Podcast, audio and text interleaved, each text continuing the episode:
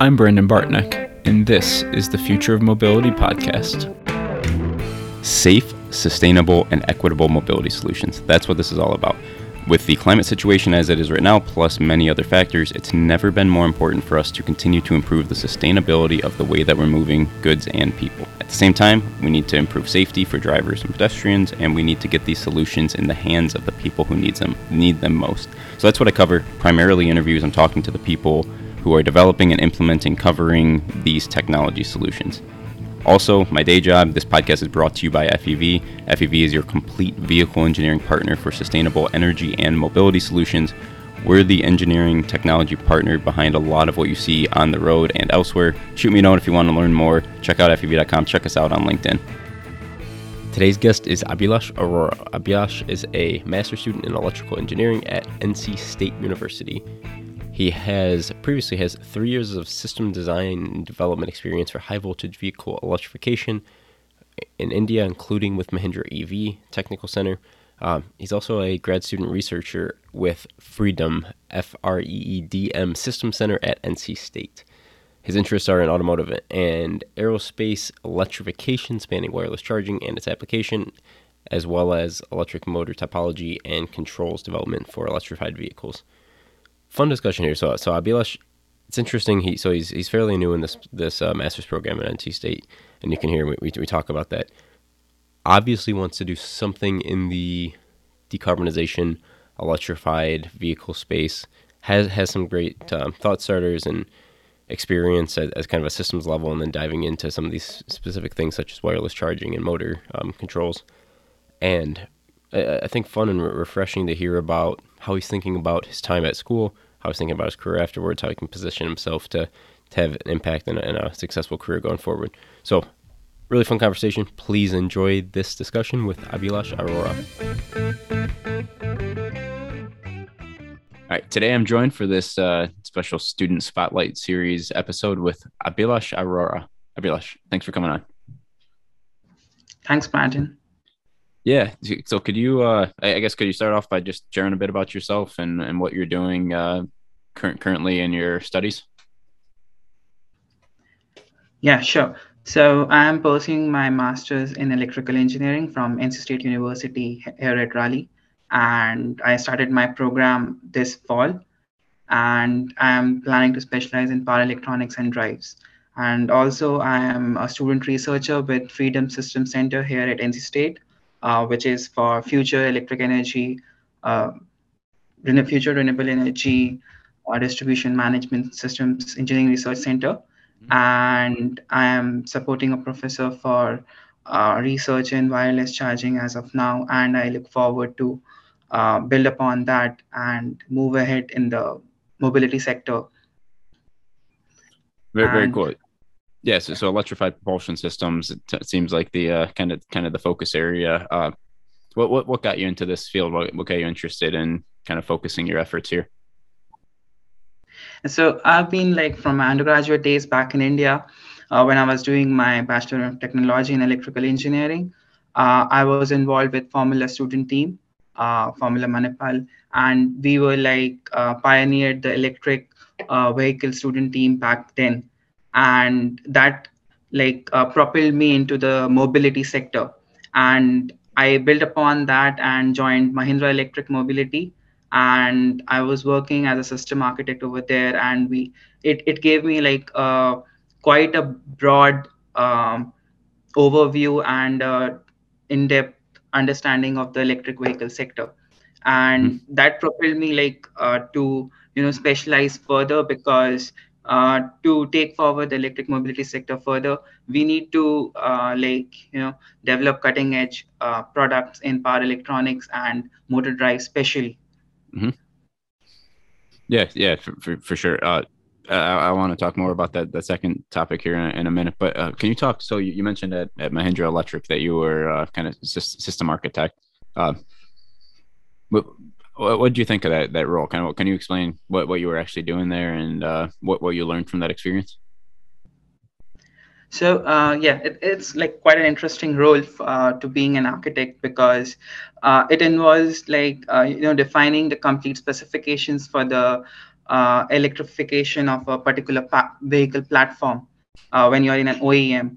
Mm-hmm. And that involves like taking in the customer specifications from the uh, vehicle team and then developing, breaking down in, in further into atomic uh, sub requirements and to, you know, uh, kind of make a broad overview how the system has to work together. So it's it's quite challenging and in a rewarding uh, job role where you know you get to interface with a lot of uh, teams and get to work in a quite dynamic uh, work environment yeah yeah and it's, it's definitely uh it's interesting because so first of all from a, a learning perspective I, I feel like being a an a system architect or like the, the understanding the requirements is, is a great place to start because I mean if you if you are going to get into controls or development of the of the components and the systems later like actually understanding the use cases and the, the systems and then the component requirements is a is a critical aspect right? Yeah true. So uh, uh, that's what like propelled me to do my you know uh, pursue my studies further because uh, that experience of three years in Mahindra Electric really helped me to, you know, understand where uh, I, I, need to put in effort and uh, put in effort to like uh, further my career and like to make a change in the mobility sector. Mm-hmm. So power electronics and drives is a really good uh, field right now to, you know, make an change with respect to the electric mobility. And uh, just not electric mobility when we say uh, as a vehicle uh, electric mobility it encompasses like the charging infrastructure the uh, vehicle itself and the and the electric grid. So uh, that's something uh, which is quite interesting and nc state like it's involved in a multi-dynamic research encamp- encompassing the complete uh, overview of the electrification. Yeah, for sure, and the the rollout rate of, of electric vehicles, and then also the uh, the sustainability of electric vehicles is, is heavily dependent on the uh, efficiency and reliability of of the grid and our ability to to make it cleaner over time, and then also to effectively and quickly transfer that energy from the grid to the vehicle and then make good use of that to propel the vehicle. So yeah, it's, it's cool to, to hear you're kind of thinking about it from a, a holistic view.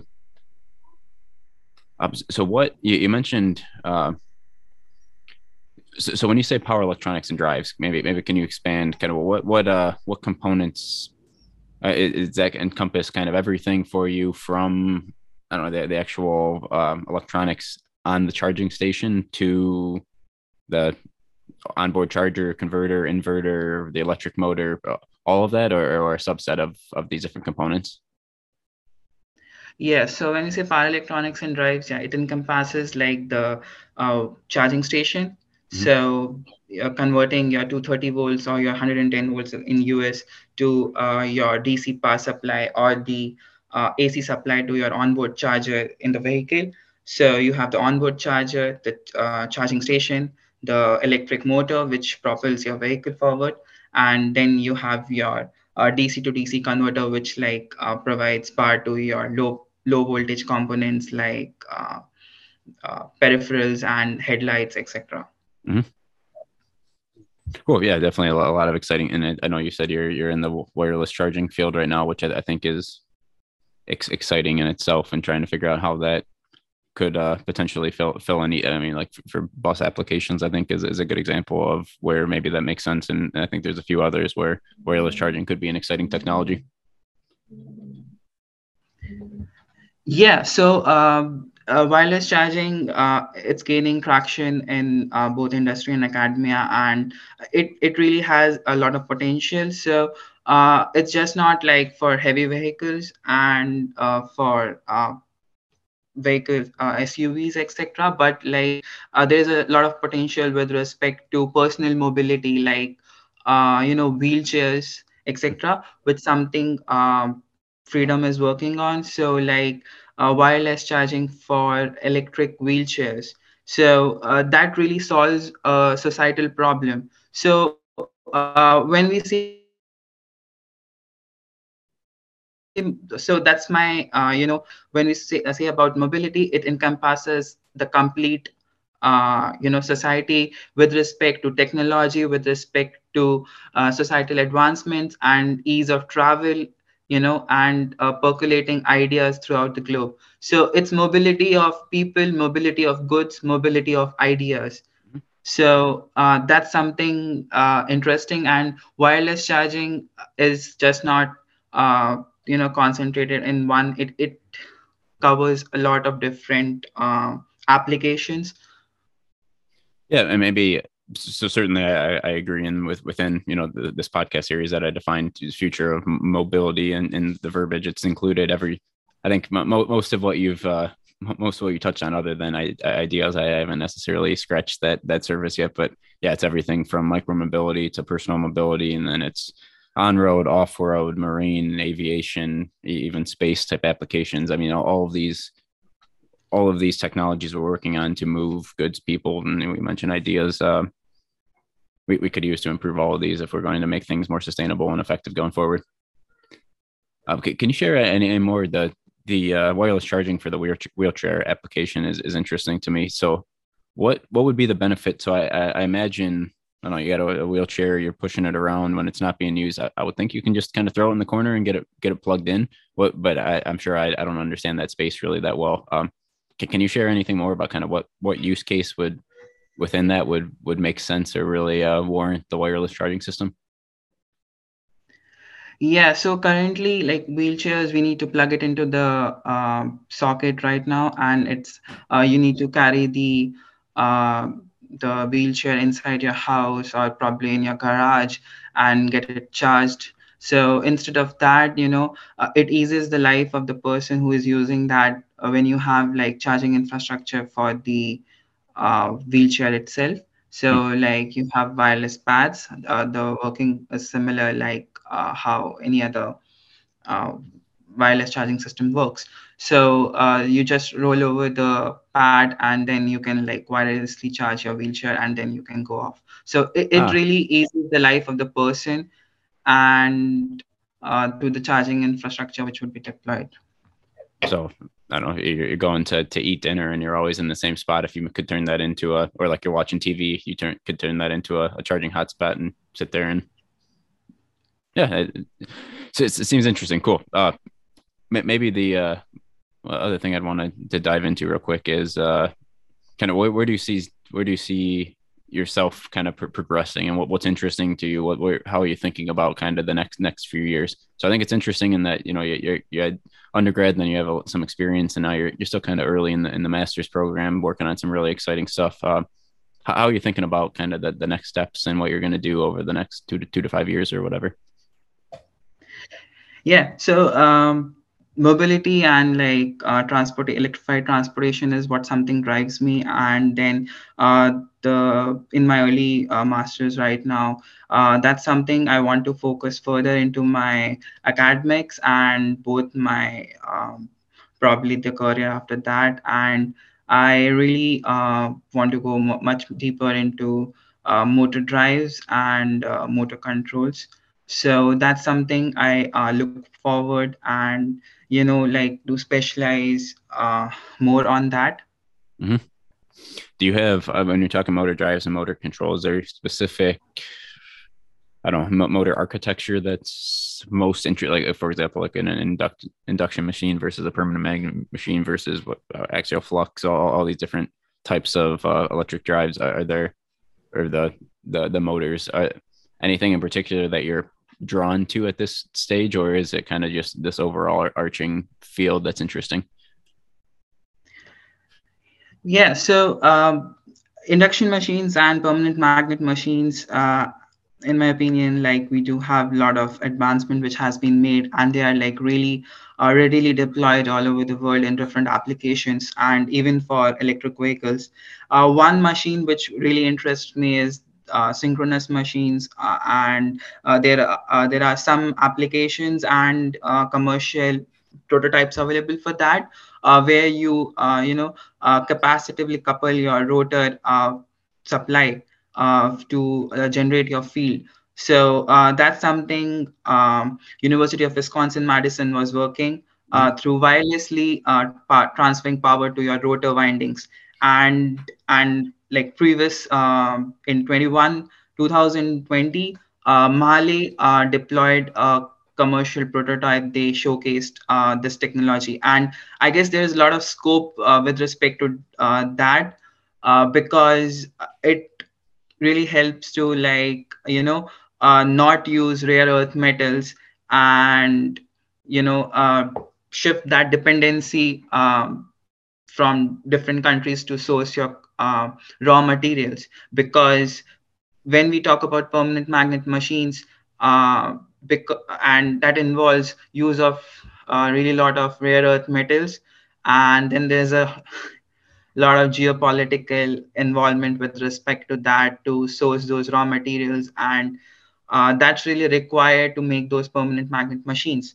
And and we really need to move from induction to permanent magnet in especially in transportation sector because uh, we need that power density which can be achieved by uh, PM based machines. So with respect to that, wound field synchronous machines and with and uh, with rotor windings getting uh, you know uh, excited through a wireless power transfer system is really uh, something interesting and there's uh, it's gaining potential uh, in both academia and uh, commercial space.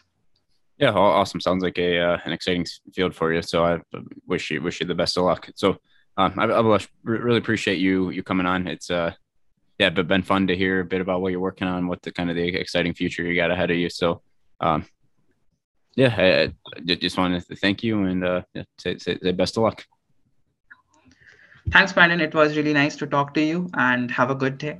Thanks, you too. The Future Mobility Podcast is brought to you by FEV. For more than 40 years, FEV has been a global leader in the development of mobility solutions for the transportation industry. With a team of experts passionate about innovation through the design, development, integration, and validation of turnkey vehicle and propulsion system technologies, FEV is your partner for the development of future mobility solutions. I'm your host, Brandon Bartnick.